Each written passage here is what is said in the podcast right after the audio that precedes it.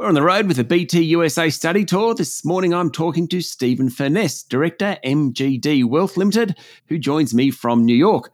Big day, Stephen. You've had talks on team synergy, succession, the economy, how to invest in such turbulent times, healthcare, and also who will be the leader of the 21st century, the US or China. That's a busy day. Have you enjoyed it? Yeah, it's been uh, awesome, uh, jam packed agenda, and on the tour is a great uh, cohort of the Australian financial advice industry. Do you have a key takeaway from the day, Stephen? Oh, yeah, a couple. We were fortunate enough to meet one of the biggest writers, advice providers in the Morgan Stanley group, a chap called Kevin Peters and his son Jonathan. They run a high net wealth advice business on the East Coast. And uh, yeah, very impressive uh, guys to meet and, and learn from.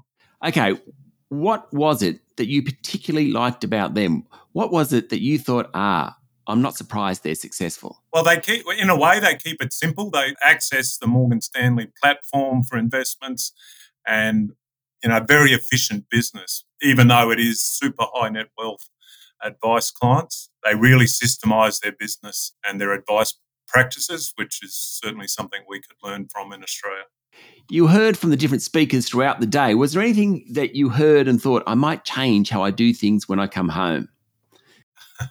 Well, Kevin's certainly confident. So I think I think we could learn from the confidence that the American advisors bring to their practice and their client interaction. So personally, I got a lot out of that. There was another session, Heath Slaughter, who's part of the Simon Sinek group, and obviously lots of us have heard of Simon Sinek. One of the key messages there was the courage to lead and, and take risks where needed to, to grow your business and to set yourself out from the competition. I, I thought the Simon Sinek message is always a very powerful message to listen to. And a final one, Stephen. Is it very different in the US to Australia after listening to these planners and advisors?